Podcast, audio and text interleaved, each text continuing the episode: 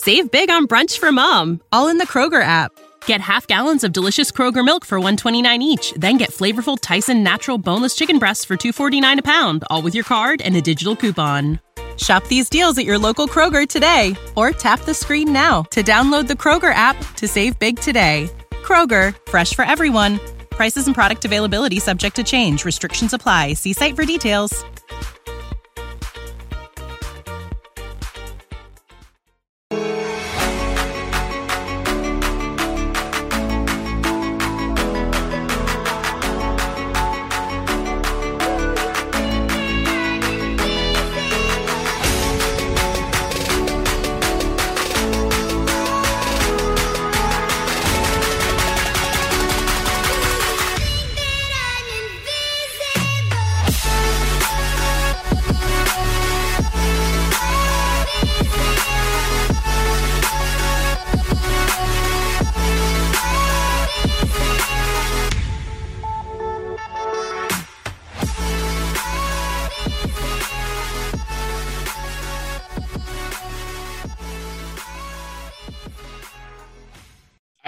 Could say it feels good to be uh two and four.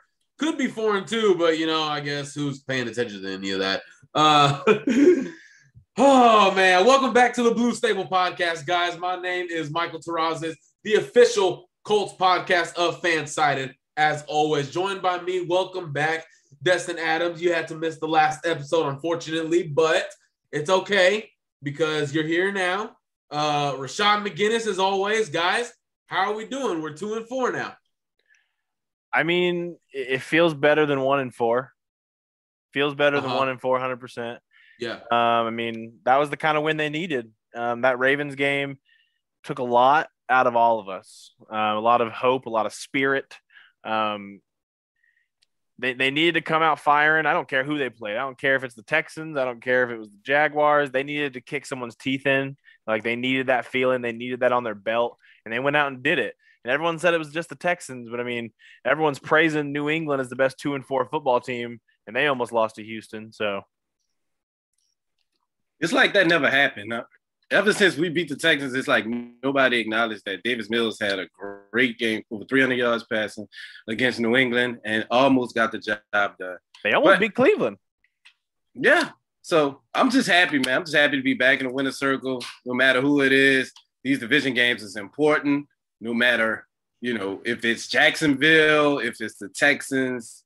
I'm just happy to be back in victory circle, man. man. So anytime you get a dub in it in the NFL, it's it's a grueling league, man. So I, I'm excited. Yeah, man. At this point, I really don't give a damn. Just win every single AFC related game. Just, just win them all. Um, but hey, that that's the kind of game it was yesterday. Now, one question before we get into it, guys. I, I really got to get y'all's honest opinion. Did yesterday's game change y'all's mindset, y'all's uh, outlook on this team? Um, I mean, I'll say I don't know about change. I think it just told us a little bit more about who they are. Um, because when you play against the bad teams in the NFL, um, one of the words people like to use early on in the year it, when these teams are underperforming. So the Colts were one and four. Are the Colts a good bad team, or they've they been a bad good team? Um, like what category would you put them in? You always would rather be a bad good team. You're a good football team that just isn't playing their best football. A lot of uh, other reasons have affected you. And I think when you go out and you're able to kick the teeth in of a really bad team and not play them close, not have to worry about it the entire day, but one that you had your hand on the entire game and you just held your foot on the gas pedal the rest of the night. I mean, I think it told us a little bit more about that this team has more hope as a two and four football team than most, in my opinion. I'm excited, man. Like I said, uh, I would say that they're trending up. I don't know if they're a bad good team or a good bad team. I just know they're trending in the right direction. And I know some people may uh, attribute that to the, the level of competition. But I was good with the way they played against Baltimore, which is looking like one of the top teams that's in the AFC. They just didn't finish, and we all know we don't have to revisit that. You know, Mike's still numb from that game, so we're gonna give him time to heal. So I'm just happy with the way they're playing right now, man. Uh, whether it's a dub or L, the last three weeks have been encouraging. So hopefully they continue to trend in that direction. Definitely. I'm I'm kind of with you both. I mean, like like Rashad said, I'm still I'm still a little numb. I told them yesterday watching the game. I'll, I'll tell you guys the same thing that man, I I had no emotion on my couch watching that game. Like every every play, even the touchdowns and everything, I had the same reaction. I was just sitting. That Monday night game took the soul from me, man. I was so pissed. Uh, I mean, this game didn't necessarily. Uh, it, it told me something about the offense. It basically, I mean, confirmed what we already knew about the defense. They feast on below average quarterbacks. They feast on bad offenses. This is what they do. Uh, the offense, rather, deep shots are coming into play. A lot of playmaking is going on. Carson Wentz seems like it's he's just getting better and better by the week. Um, Frank Reich again. There were some beautiful route concepts that he called into play yesterday. I mean, it was a beautifully called game again. Um, so two and four. I, I said it about what three weeks ago that we were too good to be 0 and 3. There's too much mm-hmm. talent to be 0 and 3. But now we're two, two and four, hopefully getting on a roll here. So, guys, before we get the show started, I mean, not started, but going into actual Colts news. Oh, it's almost weekly, almost monthly, almost yearly, guys. Parris Campbell will miss significant time due to a foot injury as Frank Reich called it. It wasn't a specified injury. There was no specific timetable. They don't know if it's season ending yet. They haven't determined it yet. They're going to do a little bit more testing, more scans, more physical rehab to see where he is, how he feels. I mean, a guy who has shown so much promise, who had so much promise coming out of college. I mean, this guy was picked to be offensive rookie of the year. Let's remember that from a couple of guys on NFL Network. He was picked to be offensive rookie of the year. He had so much potential, so much promise, so much room to grow coming out of Ohio State. And it just seemed it just seemed right when he was getting the most consistent playing time in his career, it was showing up and he gets injured on a touchdown play. So guys, what is, what is y'all's reaction to this news that dropped today that Parris might, and I put might, be gone for the season? Man, it, it was truly heartbreaking, man. I sent a tweet out to him today, let him know I was praying, praying for him, him and his family, especially, man, because that's rough to go through. And I don't know if y'all paid attention to Ty when he was talking about his road to recovery, and he spoke about about the first two, three days after the injury was the darkest time.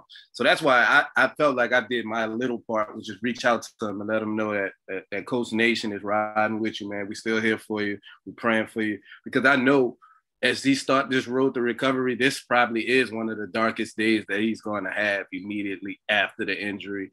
He's probably thinking that he wasted another season and how long it's going to take him to get back, man, to get back to 100%. So I, I, I truly feel for the guy. We see he's immensely talented. He caught his longest career touchdown, 51 yard. It was a beautiful play.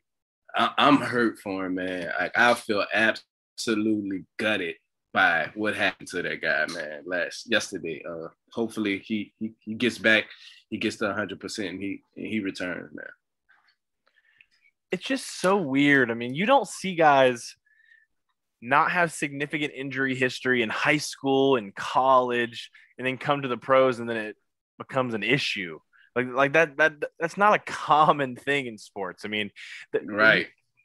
It's just very rare that the injury domino just starts to fall once you hit the pros, man. It, it's really unfortunate. And it just seems like all his are just these weird, unfortunate type injuries. I mean, catches the touchdown, um, probably should have went in untouched.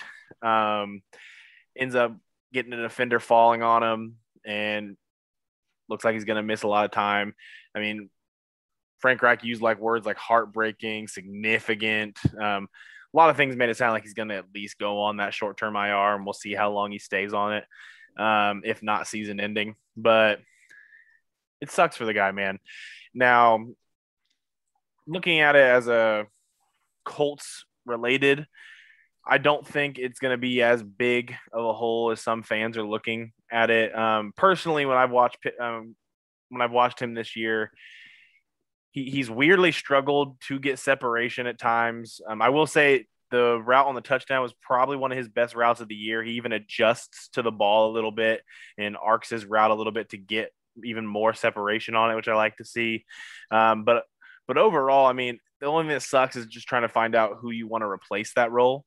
Um, just because of, I mean, maybe you want Ty there and you're just going to put somebody else on the outside, and maybe that's how you want to do it. But that, that's the biggest thing the Colts are going to figure out, like snap wise, where those are going to go. But I do not think this is going to be a big hindrance on the Colts offense personally. Yeah, it's it's so heartbreaking for this guy. I mean, it's I I, I can't find any other words. Frank Reich said it best. It's heartbreaking. You keep trying to get him on the field, and for some reason, man, back to back years, freakish accidents, a horrible tackle, uh, horrible accident against Minnesota. His knee gets trapped in between two defenders, and this time he catches a touchdown, falls down, and a defender literally falls on his foot. Like you can't make this stuff up, man. You you can't. And it's not before y'all go on about he's injury prone, it's not his fault. What can he do to stop Terrence Davis to stop falling on his foot? What can he do to stop Adrian Sendejo and Harrison, Harrison Smith from colliding and catching his knee in between their tackles.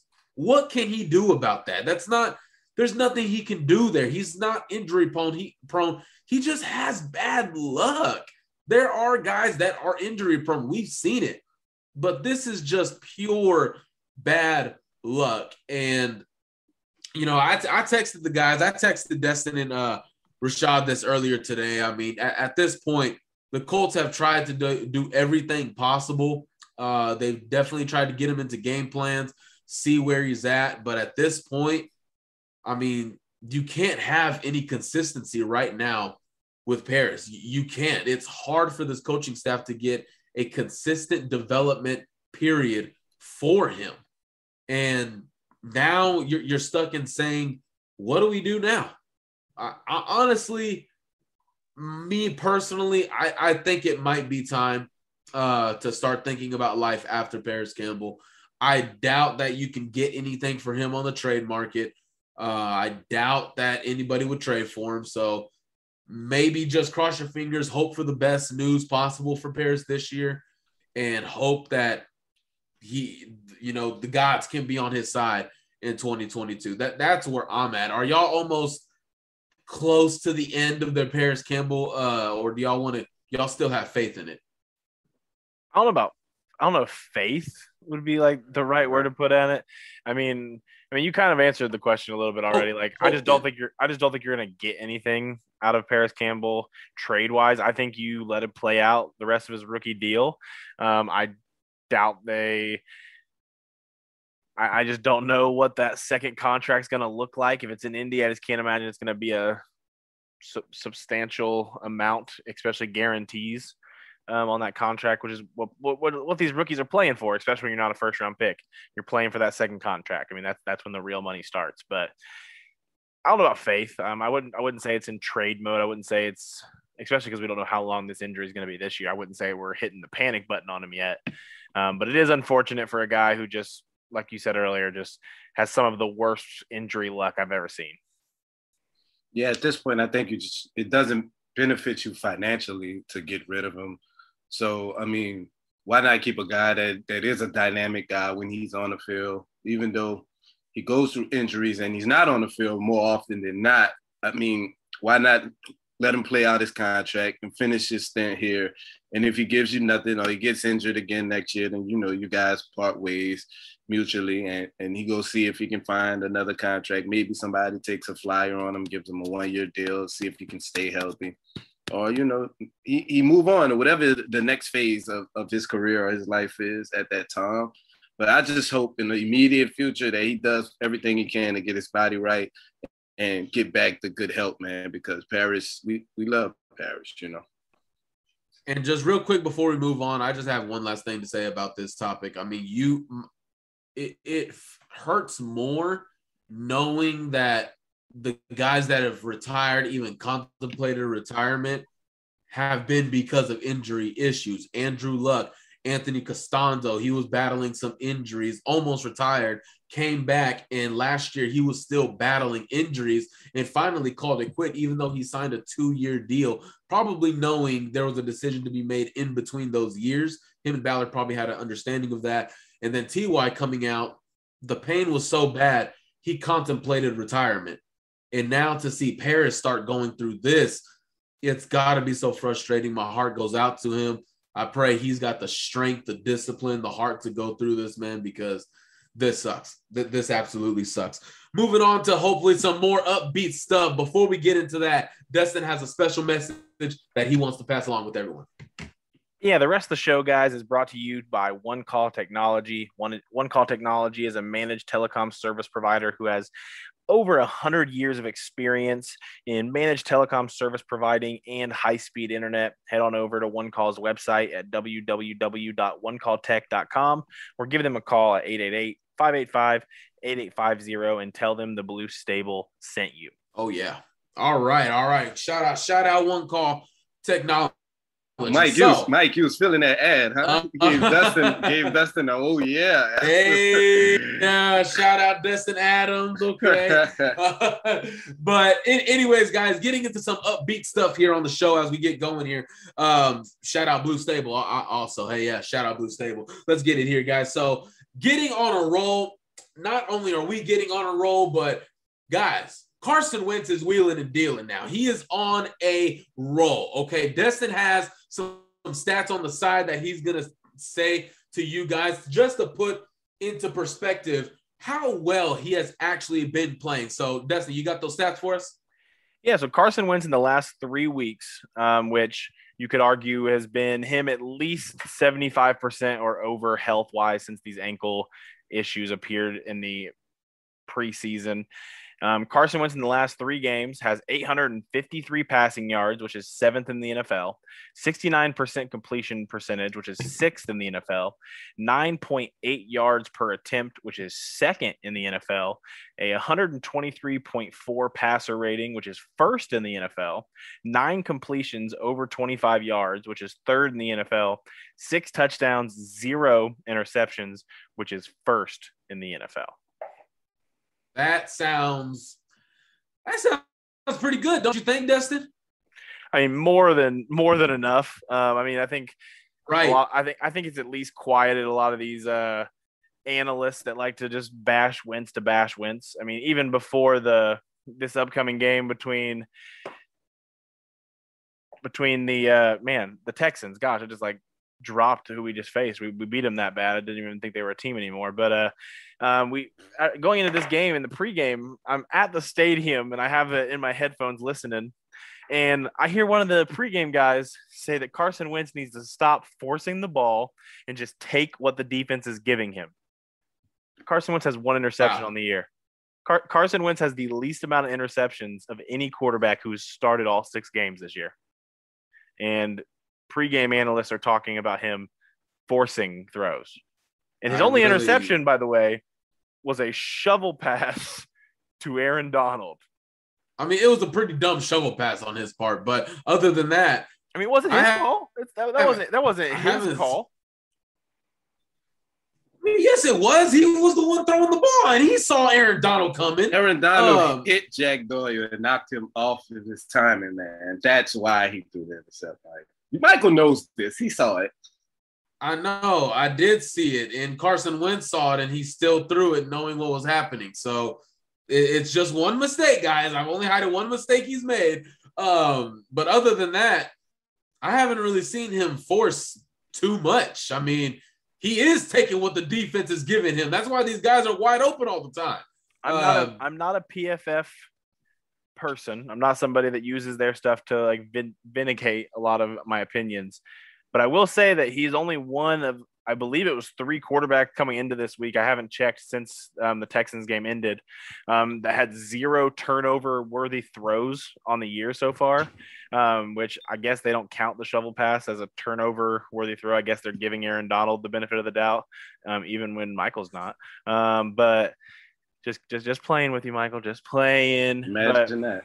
But just in general, the fact that these narratives still exist that Carson Wentz is a guy you can't win with, that Carson Wentz is a guy that hurts an offense.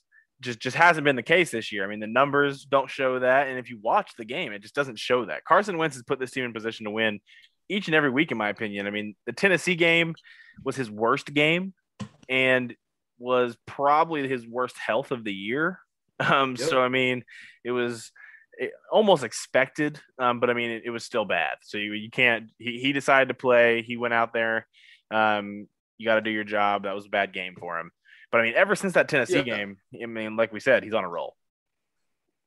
Yeah, man. Car- Carson has been absolutely phenomenal. Um, he has been everything that the team has asked for him. I know people think the big knock on him is that he holds on to the ball too long, and, and, and I agree with you. But you have to you're sacrificing. You know, you have in order for him to hit those big plays that you've seen him make time and time again this past game, is because he holds on to the ball for a little longer than you may see Philip Rivers or it, all the guys that processes things real quickly. He's not that type of quarterback. He's a he's a guy that holds on to and he looks for the big play, and, and that's something an element this offense hasn't had since Andrew Luck was here. Uh, I shouldn't even say his name. I'm sorry, y'all. I know he's banned from being said. Yeah, now show. we're now we're putting the disclaimer in. Way to go. Yep, yep. We're gonna get flagged and taken down. But anyway, Carson Wentz has been everything that Frank Reich wanted him to be. He's opened up a side of Frank Reich's playbook that he hasn't been able to use in a while. The, the play action game, the down, the vertical passing game. He's throwing the ball outside of the numbers. He threw Michael Pittman a beautiful out ball Michael Pittman was able to t- get two feet down, I don't know if Michael Pittman's the number one anymore, uh, but we'll talk about that later, Michael. Um, Carson has been that guy, though. Carson has looked phenomenal. His stats, he has a 102 passer rating on the season. I know a lot of people don't put stock into passer rating, but and it's an indicator he hasn't had a 100 passer rate in any game that he played last season, I believe. So he's trending in the right direction, and hopefully. And another thing, before um, I move on from Car- Carson Wentz. If Carson Wentz continues to play like this, I am in the boat of I don't give a damn where the first round pick is. I'm happy with the trade, and, and I think it's a win for us anytime you're able to land a potential franchise quarterback. Yeah, definitely. I mean, I sent out a tweet that actually got a lot more attention than I was thinking. Uh, and a lot of it was from Eagles fans. I basically said, Eagles force Carson Wentz out the door. They're stuck with Jalen Hurts. Now, are they? Do they miss Carson Wentz now that they see him willing and dealing? Mm-hmm. Some Eagles fan had the gall to say, "You can keep Wentz. We'll take that first round pick." What are you gonna use that first round pick on, Honey Boo Boo? What are you honey gonna boo use boo. it on? You go you gonna use it on Spencer Rattler? You gonna use it on Spencer Rattler? Or what about Matt Corral or Desmond Ridder? I, think, you know, considering how bad this quarterback class is, and I can already tell you right now, none of these quarterbacks are getting a first round grade from me. I can tell you that right now. None of them. Okay. They suck. But you go ahead with, with Matt Corral. We'll keep Carson Wentz in his prime, gunslinging, wheeling and dealing. Looks like his mentality is in the right place. His leadership has stepped up. I'll take it any day of the week. Moving on to more greatness here. Uh, guys, I, I think Jonathan Taylor fantasy owners had nearly had a heart attack yesterday. Don't you think? I, I mean, he went into the fourth quarter with what 20 yards rushing into the fourth quarter and ended with 145 yards rushing and two touchdowns. I think the first touchdown came in the third. It was yeah, in the third. Yeah, yeah, yeah, yeah. I think I think mm-hmm. the first touchdown came in the third, which, um, but I mean, the 80 some yard run helped his yardage at the end. So, uh, but I mean, Jonathan Taylor, I own him in fantasy, um, but he's also on my favorite football team, which matters more to me. Um, super fun to watch. I mean, I we haven't had a guy like Jonathan Taylor just so dynamic at the running back position in a very long time. I mean, Edgerrin James probably. I mean, Joseph Addai was was not in that category for me, but I mean, he's probably the closest thing they've had since Edgerrin James until Taylor. Um, I, I personally think it's time that Taylor is a lock in the top five um, just true running backs in the league. I mean, obviously there's other dynamics that go into it. I mean, Christian McCaffrey is always going to be a super big dual threat when he's on the field because of his ability as a pass catcher. But I mean, Jonathan Taylor is no slouch when it comes to catching the ball. I mean, that was his biggest con coming into the year. Basically, was that he was going to struggle. Um, not this year, is into his career out of the draft. That he was going to struggle being able to add anything to the pass game but he's but he's done just that from day one. Um, he, he's impacted in the pass game, and like that, that's a just a you could talk about the coaching staff being able to groom him in that way, but he's stepped up and done that. Um, personally, Derrick Henry's number one on the top by himself. Um, then the Christian McCaffrey. Um, but I mean, I'm in the realm of things right now that I don't know if there's another running back I'd rather have than Jonathan Taylor after those two. I mean, and, and Dalvin are you, Cook. Are you factoring in eight age? Yeah, I yeah. I mean, Cook. I'm, are I'm you talking, factoring in age and everything? Age, injury history, um, because Barkley Yeah. when he's healthy is a stud. Um, but Dalvin Cook and Christian McCaffrey when they're healthy are studs. What about uh Nick Chubb? Nick Nick Yeah, Chubb, Chubb when, was he, one I Nick Chubb when he's about. healthy. Um, I think I would take Taylor over Chubb. I'm just gonna say it. I'm not Um, mad at it. Just flat out, just all- flat out skill wise, I, I think it's close. And injury Yeah. history's there. I just think Taylor is just that reliable when he's when his number's called. Um, Yeah. and just being able to make a big play happen. But hey, I, I think, in my opinion, I don't think I would hate anybody that had him like at five. I just think it, he's at the point now that you have to have him in your top five almost. Yeah. Okay. I'm not mad at it. I thought I, I always my issue was even when it was doing the top 100 players, you know, we talked about it. It was just can he do it again? And now that he's proven proven himself, he's really picked up where he left off at the end of last season. He's playing like that a lot earlier in this season. And man, that was really the only question mark I had with Jonathan Taylor was can he do it all over again? Now that defenses is going to be expecting it and keying on him and know the type of runs that he like to take and what he excels at. But man, he he's doing that and more. He he I don't know if y'all know, but he's number two among running backs in yards per, from scrimmage out of uh, all the running backs in the NFL. It's Derrick Henry, and then you know, it's, it's Derrick Henry. I mean, you know, he was he was number one before he even played tonight. That's how insane And he- is. and he he had- a- he's at he has a- 140 right now. I was like, he already has over a hundred um, in there, and the game is still very much going. Yeah, so that tells you what type of stratosphere Derrick Henry in. But like you said, afterwards, man, it's a Christian McCaffrey, Dalvin Cook, Jonathan Taylor, all those guys, and maybe Nick Chubb rounding out my five. It's it got to be something in similar to that to that lineup right there because those guys are literally well, Alvin Kamara too, but those guys are literally separating themselves among the from the pack, rest of the pack. They are talented, bro, and I think that need to be highlighted that Jonathan Taylor is playing this well. Hopefully, he gets the ground player of the week, but Derrick Henry's probably going to make sure that doesn't happen. Yeah, yeah. Uh, we'll, we'll see where Derrick Henry yeah, ends no, up. but no, I just no. I want to never hear another human. I like James Robinson. I want to say that first. I like him. I do. Cool story, undrafted, being able to start like he is and play at a high level. People need to stop acting like him and Taylor in the same category, though. It's not the same. It's not the same, bro. Yeah. Uh no. Um no. I mean, fuck Derrick Henry. I don't care. Uh Jonathan Taylor's better than him. I mean, Whoa! I do. I do want to say Oh, you What, right? right? right now Derrick Henry is at 640 rushing yards on the year. He's already got 100 tonight. He just might be a 1000 yard rusher after we play them in week 8. Let's That's possible. let, us just let's just go ahead and say that. Wait, wait. Um, What you say? What you say he had before the night? 640. Six forty. He has a he has a buck thirty three right now. So that's that's There you go. What So seven might- seven seven seventy? That's crazy. Something like that, man. He He's- just he's probably- a freaking He's gonna break a rushing record. I mean, and all the records are gonna have asterisks going forward because of adding the extra game. But he, he may have broke it without That's it. That's true. yeah, without it, he's already well on pace to shatter that record. It looks like. Uh, but yeah, Jonathan Taylor, he's he's special. That breakaway speed, I love it. I I still remember I was genuinely shocked when we drafted him. I I was not expecting that pick. I, Traded I, I really up for wasn't. him. Traded We up traded for him. We traded up, and when I Nice. noticed we traded up, I'm like, dang, who are we getting? I thought.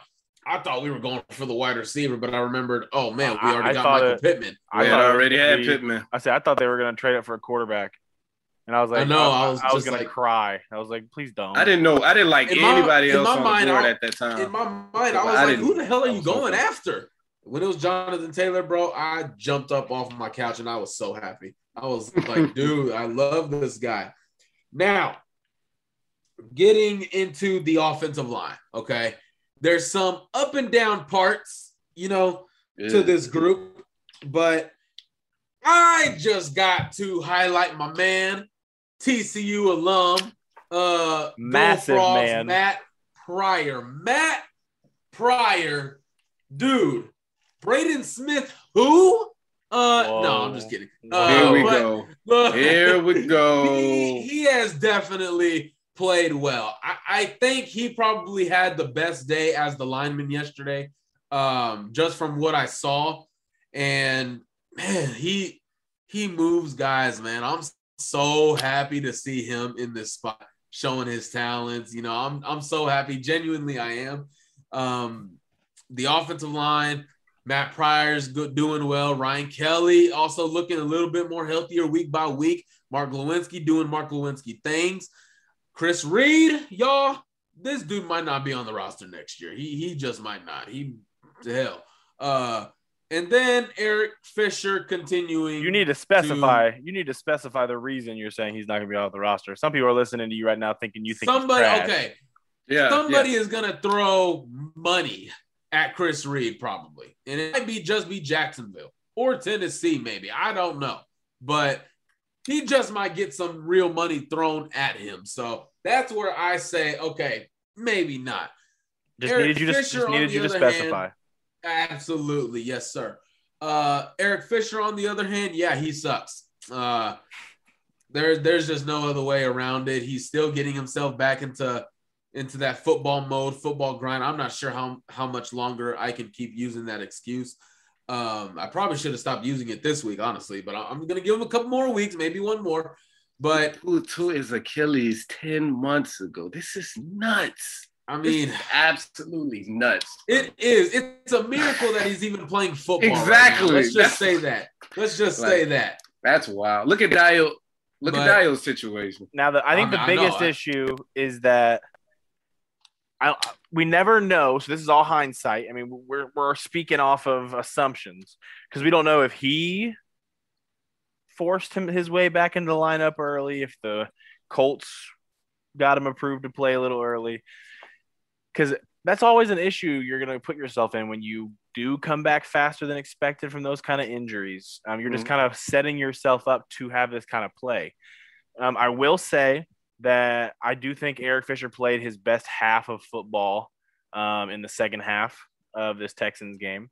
Um, I think he stepped up a little bit, and I think we I mean, we saw how many big how many big plays, how much time Carson Wentz had um, on that throw to T.Y. Hilton, which was a pretty ball, pretty pretty ball. Carson Wentz could have made a third child with his wife back there um, with with how much time that line gave him. Um, and um, but I mean, God. oh, this man. is a PG podcast, Destin There's Adams. the man that didn't said the share. F word earlier. I He was gonna the say, F word I- I earlier. Oh, say- okay, fine. PG 13 then. I Never was say, I. I say I didn't share what that means. I mean, they, I, I- he could have been sending an order through a stork company. We don't know how he was getting Oh, the third God. child here, but he he was. I mean, he had that much time in the second half. Now, I do think Pryor and Reed have made enough indication. I mean, first and foremost, Chris Ballard has gotten some some flack on his handling of the depth at tackle.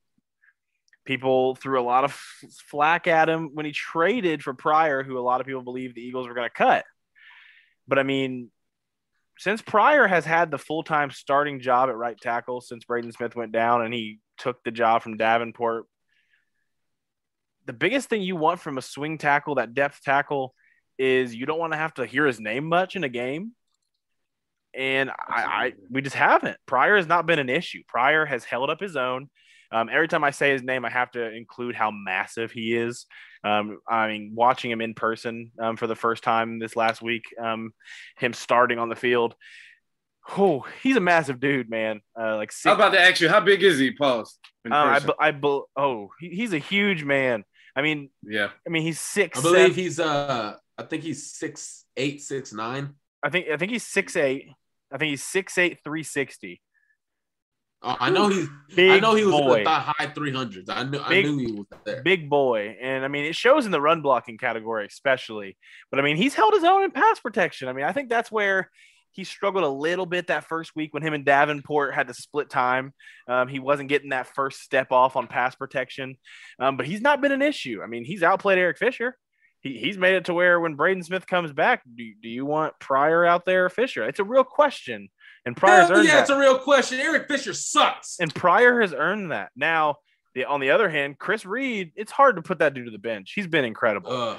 Like, now, Pryor, I think his biggest a- asset has been that he's not been a problem. I, I don't think he like when you said earlier, you thought he's been the best lineman overall. I think that's a little far. Yeah, you now in the in the game, not the season. I don't know, man. Ryan Kelly has been has been really good the last three weeks too. I mean, he yeah, I was about he, to he say a, he started off slow.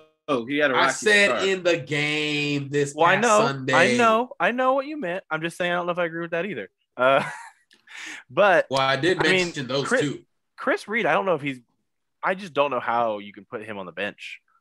I, I just don't. I mean, if, if Eric Fisher it's keeps playing the way he does, I've never been team Quenton Nelson at left tackle. I've also heard that Quenton Nelson does not want to play left tackle long term. Mm-hmm. That's what I've also heard.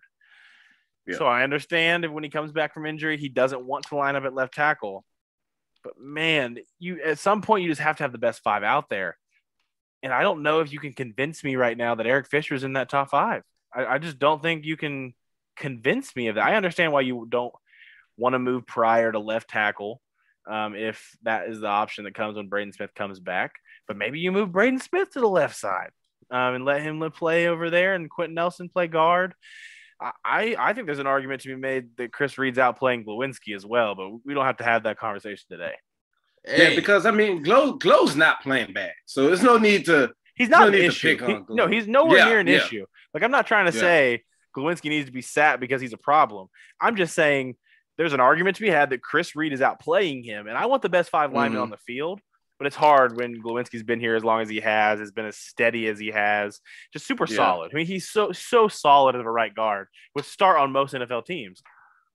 But then you ask mm-hmm. yourself, can you sit Chris Reed right now? I just don't know if I could say yes. Oh man, you're getting me a little excited. Got the jitters thinking about Matt Pryor yeah, being mean, our right tackle. I mean, but maybe you can't. But who says Chris Reed has the same success, same, same success at right guard that he's having at left guard as well? So that's a question that, that you would have to raise as well. Yeah, definitely, definitely. And um, Eric Fisher has been terrible. I mean, just to follow up with my thoughts on the offensive line real quickly because you guys covered a lot of ground. I just want I did want to say that Eric Fisher has been good in the run game though. Some of those holes that that he is opening up along with Chris Reed has been like gaping holes that Jonathan Taylor is running through. So I did want to acknowledge that. I didn't want to just beat him up because he has been absolutely terrible in pass pro, but his run blocking has been well. He's a plus uh, run blocker right now for the last couple of weeks. So I, I do want to commend him on that before uh, we moved on because I think you guys touched all the key points. Uh, and did you guys mention that Quenton Nelson should be back next week for the San Francisco game? It sounds like Quenton Nelson and Braden Smith are going to practice this mm-hmm. week. So we, we should see what the answer to these questions are, like who they think the best five is, what they want that rotation to look like, if they're all going to be out there.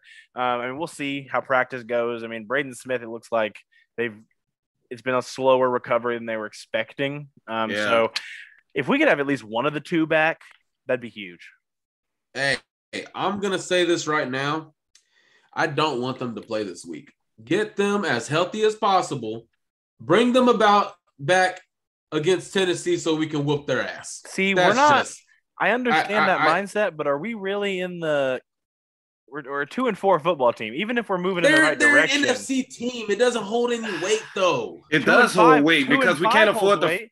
Fall another game behind Tennessee. Now, Tennessee sucks. We can Oh, easily catch them in the division. I understand that, but you don't catch them in the division losing to the NFC teams either.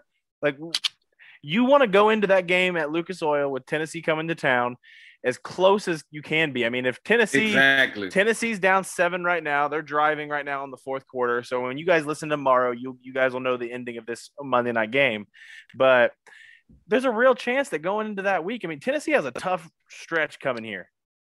They have they have they have Kansas City, they have the Packers, they they're playing the Bills right now. We'll see how that game ends up as well. But I mean, I just don't think you are in position to say if a guy is ready Hell to go, no. let's rest him for a week. I just don't think we're there anymore. Th- that Ravens game, I when you am choke it in like that, that, position, Destin. I am in that Mike position because because I'm in that position because Matt Pryor and Eric Fisher are gonna choke the hell out of Arik Armstead and Nick Bosa because they both suck. well, first okay. of all, first of all, Arik Armstead will not be lining up against a tackle.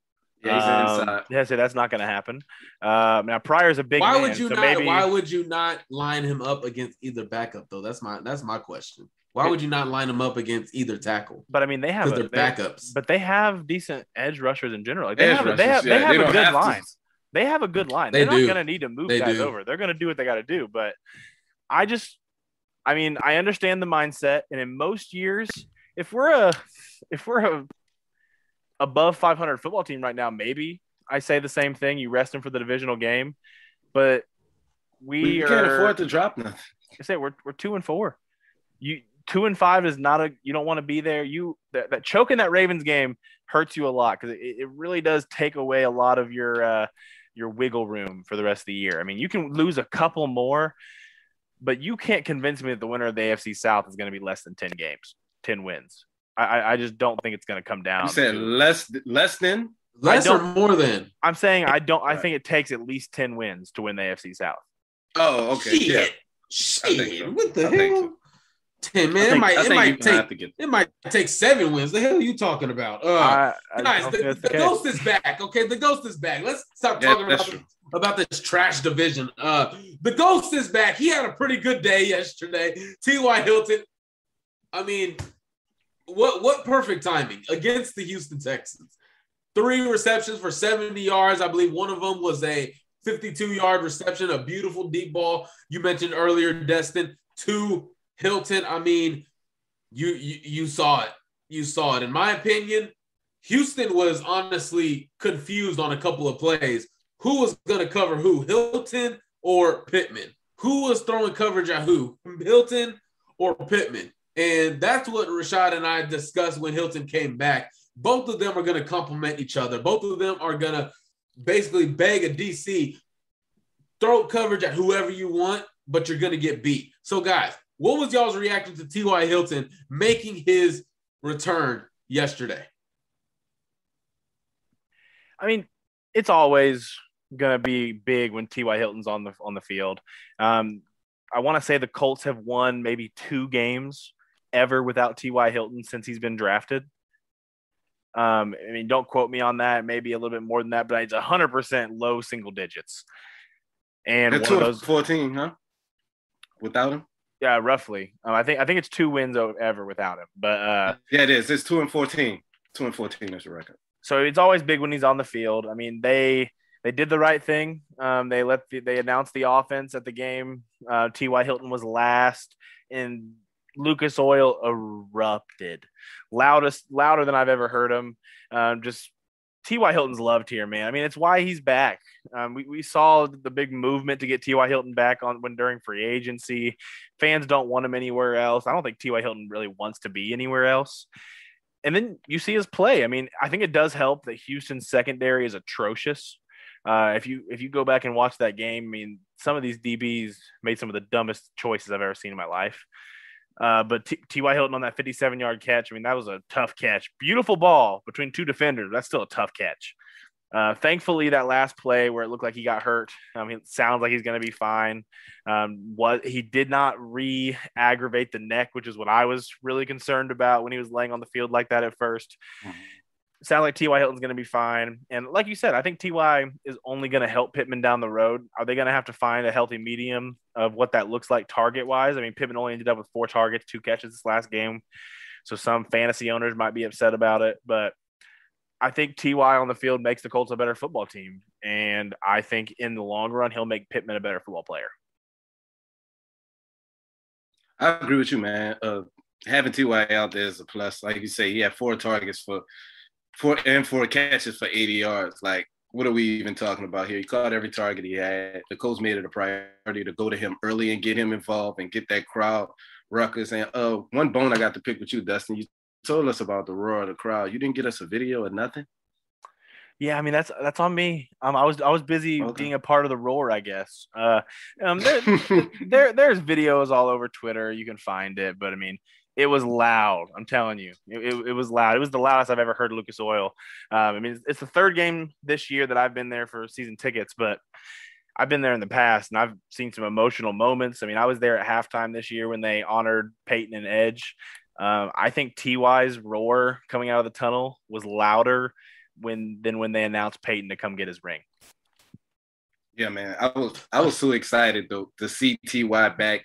It's just that energy that he brings to this team, man. It's none like it it, no, he may not be the player that he was in 2014 and 16 and 18, but he's still a great asset to the team, man. He still has a lot to contribute. His knowledge of the game to help these young guys in that wide receiver room and the things he do on the field, man. As you can see, the, the 52 yarder was just a thing of beauty. And it was an element of the offense that was missing. Mike Pittman Jr. gave us our first glimpse of that last week when he had the monstrous catch in Baltimore that he didn't make you got Moss for, and I don't understand how. It's literally the definition of mossing somebody.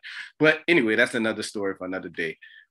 T.Y. Hilton is just that guy, man. He he he is Mr. Indy, Mr. Coat, and he's been the most consistent wide receiver over the last decade. Well, the most consistent Coat period over the last decade, and the, the, the impact that he has is unmeasurable in stats. I agree with y'all there, guys. It is time to move on to the defense, talking about some defense points. Look, I think the first one we got to start off with is Darius Leonard. All right. Darius Leonard, I mean, take your pick in a boxing match Darius Leonard or Deontay Wilder. Take, take your pick. Both of them seem to have some good punching power. Guys, let's talk about Darius Leonard and these turnovers. Uh, these turnovers that he's making in these hilarious attempts to run with the ball, man. He is so hurt. He is galloping, barely galloping with the ball in his hand. So let's talk about it, Rashad. Darius Leonard is out there on one leg, man. I tweeted his stats this season. Uh, he has two forced fumbles.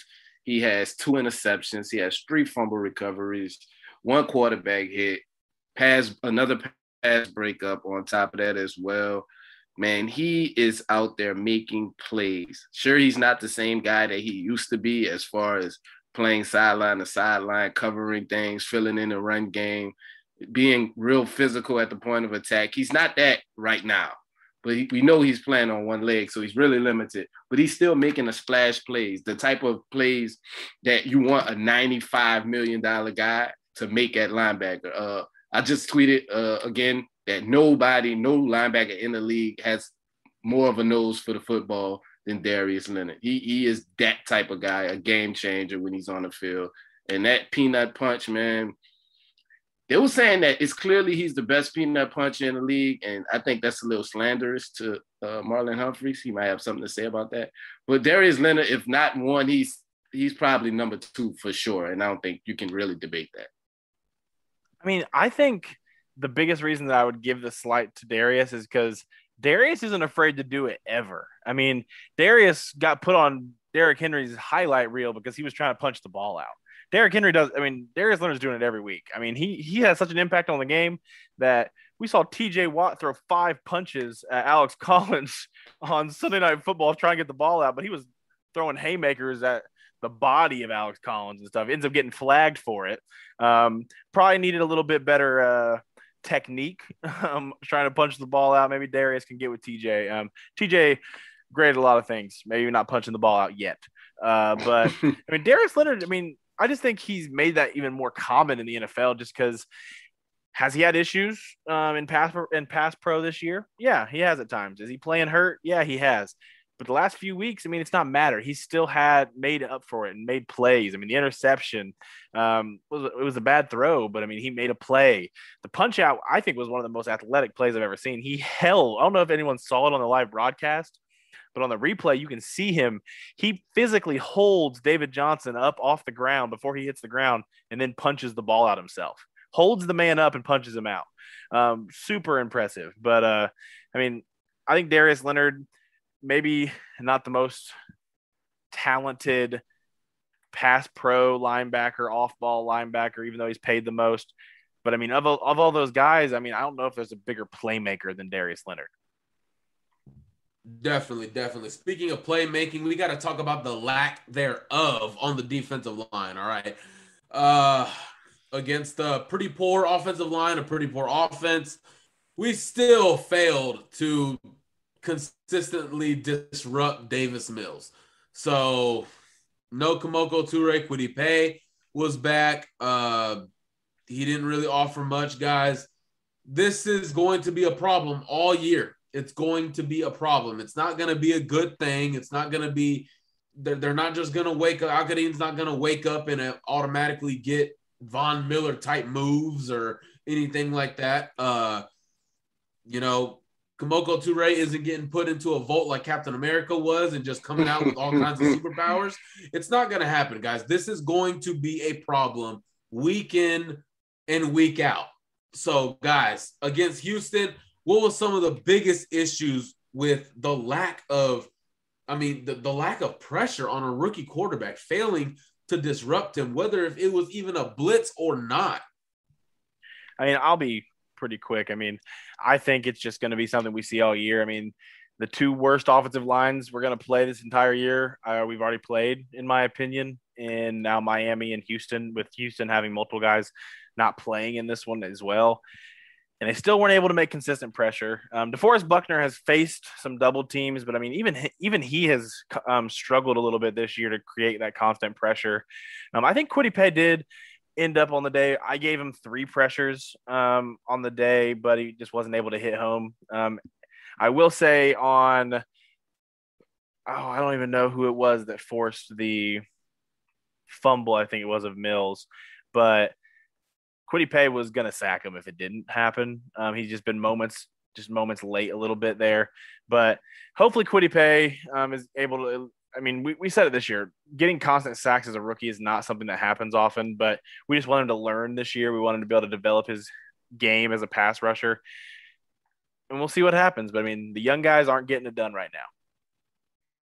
Yeah, uh Paye was on the doorstep, like you said. Buckner, he got his second sack of the season. I believe his first since the Seattle game, if I'm not mistaken.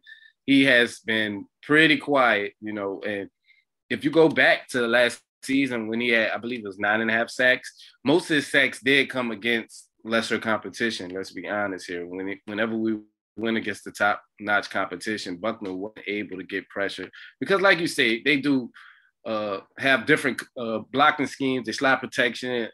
They double team Buckner, but he still gets his fair share of one on ones. And I'm not going to let the double teams use that as an excuse for him to be uh, unproductive in the games that he's played. He has to be better. I'm sure uh Eberflus has told him that. And the rest of the guys, man, let's let's be honest here. There's nobody else that poses a pass rushing threat. There's good D linemen that's solid in a run game on this team. I like what Grover Stewart is doing. But as far as rushing a passer, man, he we just can't get any help for Buckner on this defensive line. And it really has been a, a, a low point, a low point for, so far. Yeah, and then idiots want to come out and say he needs to do more. He's literally getting triple team. What do you want him to do? I mean, oh, Aaron still... Donald does it. Yeah, Aaron Donald. Aaron Donald is the greatest defensive player to ever live. So Buckner is struggling though. I mean, like he he has had some struggles against even his one-on-one reps he's had. Um, he is still getting double teamed and triple teamed a lot, Michael. I agree, but I mean, there is some to say that Buckner, even with, I mean, with the guys around him obviously being worse than last year, it does feel like Buckner has not been as dynamic um, as he was last year when he also was double teamed. So I mean, I still think it's fair to say that his play has not been up to par yet.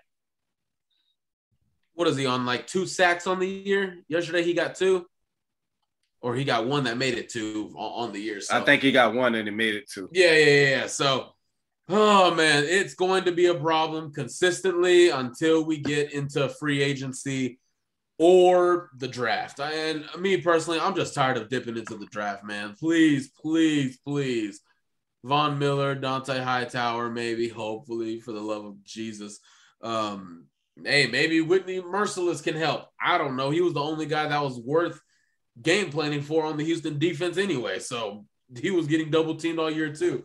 Um, the moving Justin on, Reid slander is not accepted here. Justin Reid. If we ever change to a three-three-five defense, I will gladly say w- Blackmon, Willis, and Reid are the best safety uh, group in the league without any hesitation. Micah Hyde, Jordan Poyer died. Uh, fuck them. Uh, it's about Blackmon, Willis, and Reid. I PG, will that PG take- that PG thirteen back.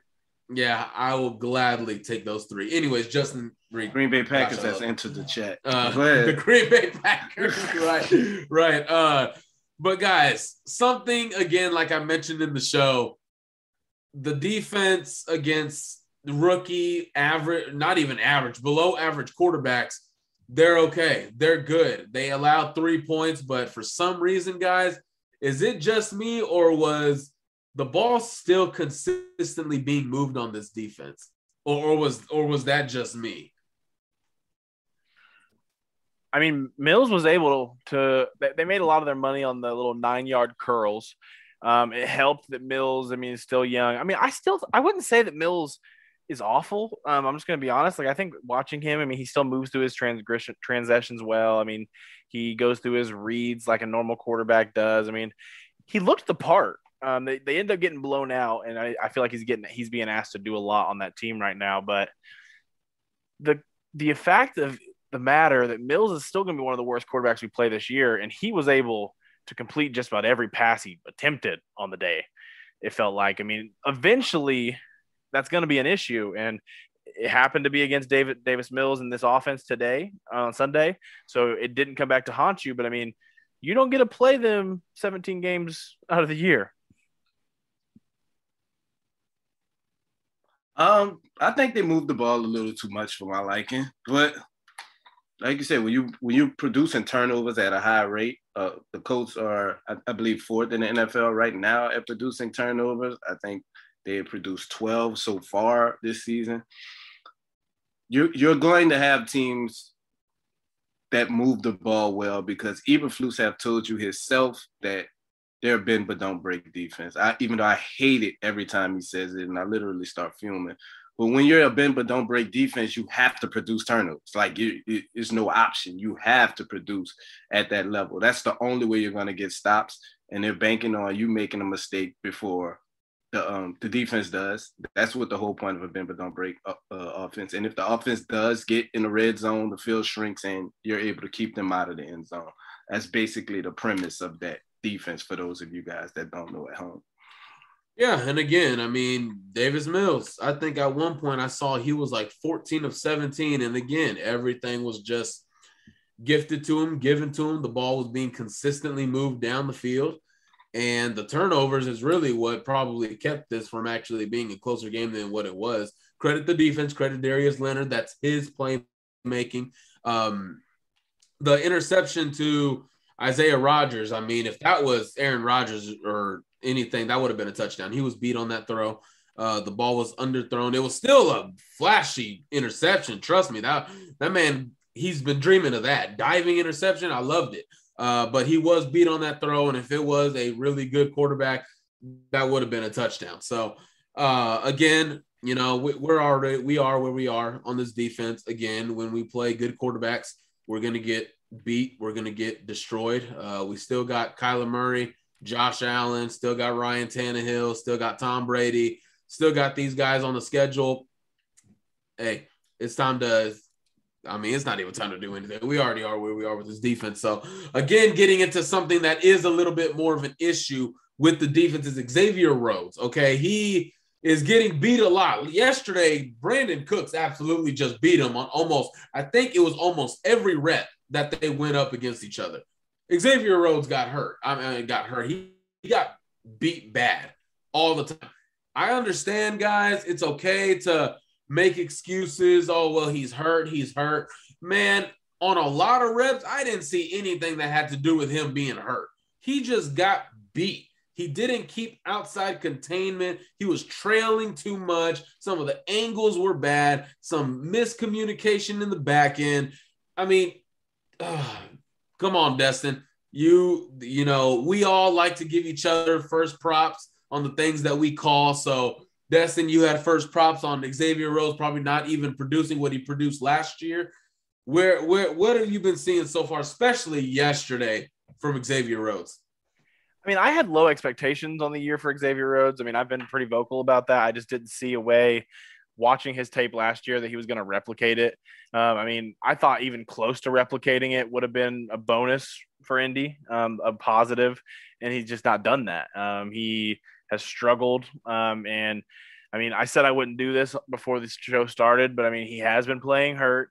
Um, so I mean, that's always going to be something that people are gonna use. But I mean, he's making bonehead decisions. I mean, you would think if he was playing hurt that it would be a fatigue thing and maybe he's getting beat because of speed here and there. But he's biting on a lot of fakes. He's biting on a lot of first moves. And you he's just not going to be able to survive in the NFL this way. I mean, he looks a lot closer to that last year with Minnesota than he does last year than last year's year with Indy. So I mean, he's going to have to figure it out if if they want any way of him being a cornerback one. I mean, Rock Ya-Sin's outplayed him. Isaiah Rodgers outplayed him on Sunday.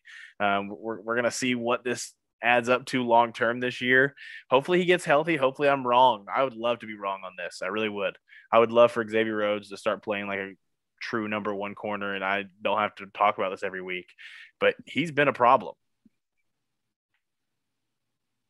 Yeah, man, I gotta agree with you guys. You know, uh, I was I was pro bringing Xavier Rhodes back, especially at the price tag that we had him, and maybe it was a red flag that he didn't draw much interest in free agency because a lot of people felt like Destin that it just wasn't repeatable what he was able to do last season. Maybe that should have been the first red flag right there. But I think it's due. I think this has some a little to do with his injuries. Like you say, his technique has been bad in some situations, so I can't attribute all of it to that.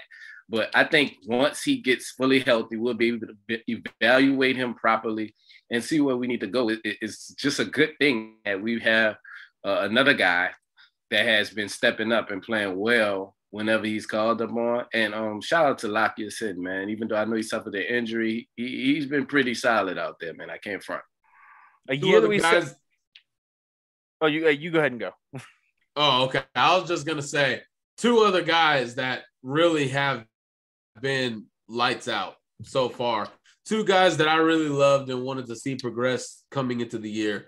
Julian Blackmon and Isaiah Rodgers. I, I love the Isaiah Rodgers hype. I am here for it. I'm going to aboard the train. I am going to buy the ticket. I might even create my own bunk and live in it. I might just build it.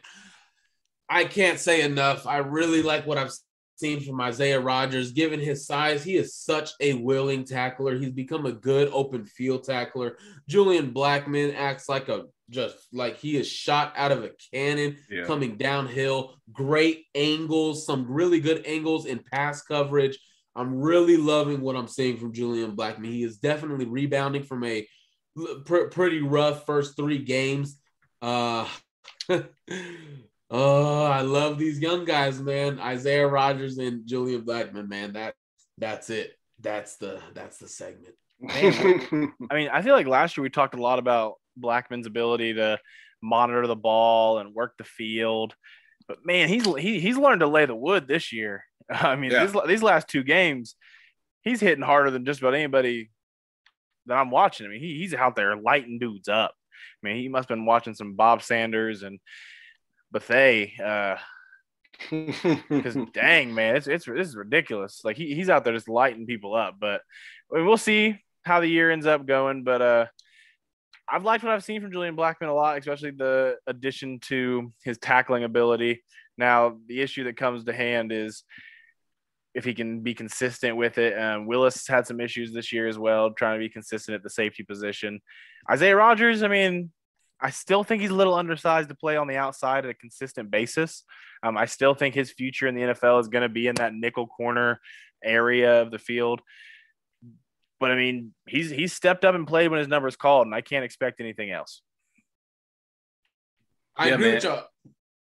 Oh, you had something to say, Mike? No, no, no, no. You, Oh. you take it, man. Take it. Oh, um, what I wanted to say is what I like most about Isaiah Rodgers is and, and the step that I want to see him take. The next step, I think, in this type of scheme in particular, is I want to see him more in the run game.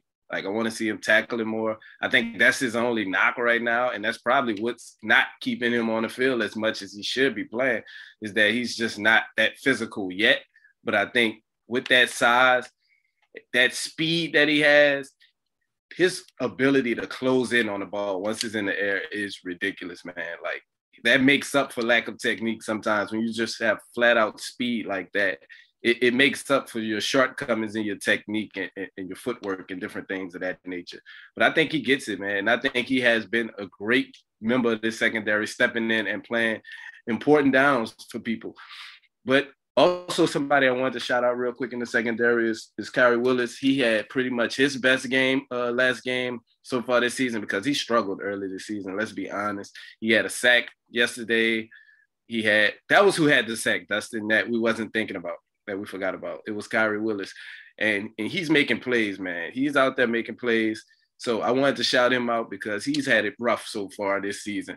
And and he was due for a good game. All right. Well, guys, that is your week six review show. We're two and four. We're gonna try and get to three and four, and then four and four, and then hopefully we end up being 13 and four. All right.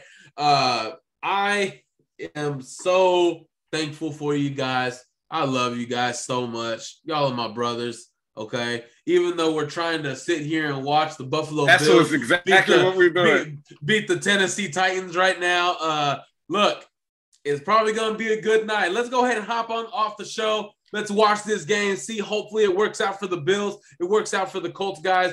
Make sure to follow us on Twitter, the underscore blue stable guys, the blue underscore stable. Sorry. Make sure to subscribe on YouTube. Listen, subscribe on Spotify, Apple Podcasts, wherever you get and listen to this show, guys. Again, thank you. I am Michael Terrazas. He is Rashad McGinnis. He is he is Destin Adams. Again, shout out Destin. He might be a father any coming day now. Um, shout out to him and baby Adams. Now we will see y'all next Mike, week. Mike, you had it right. He's Rashad McGinnis too. Save big on brunch for mom, all in the Kroger app.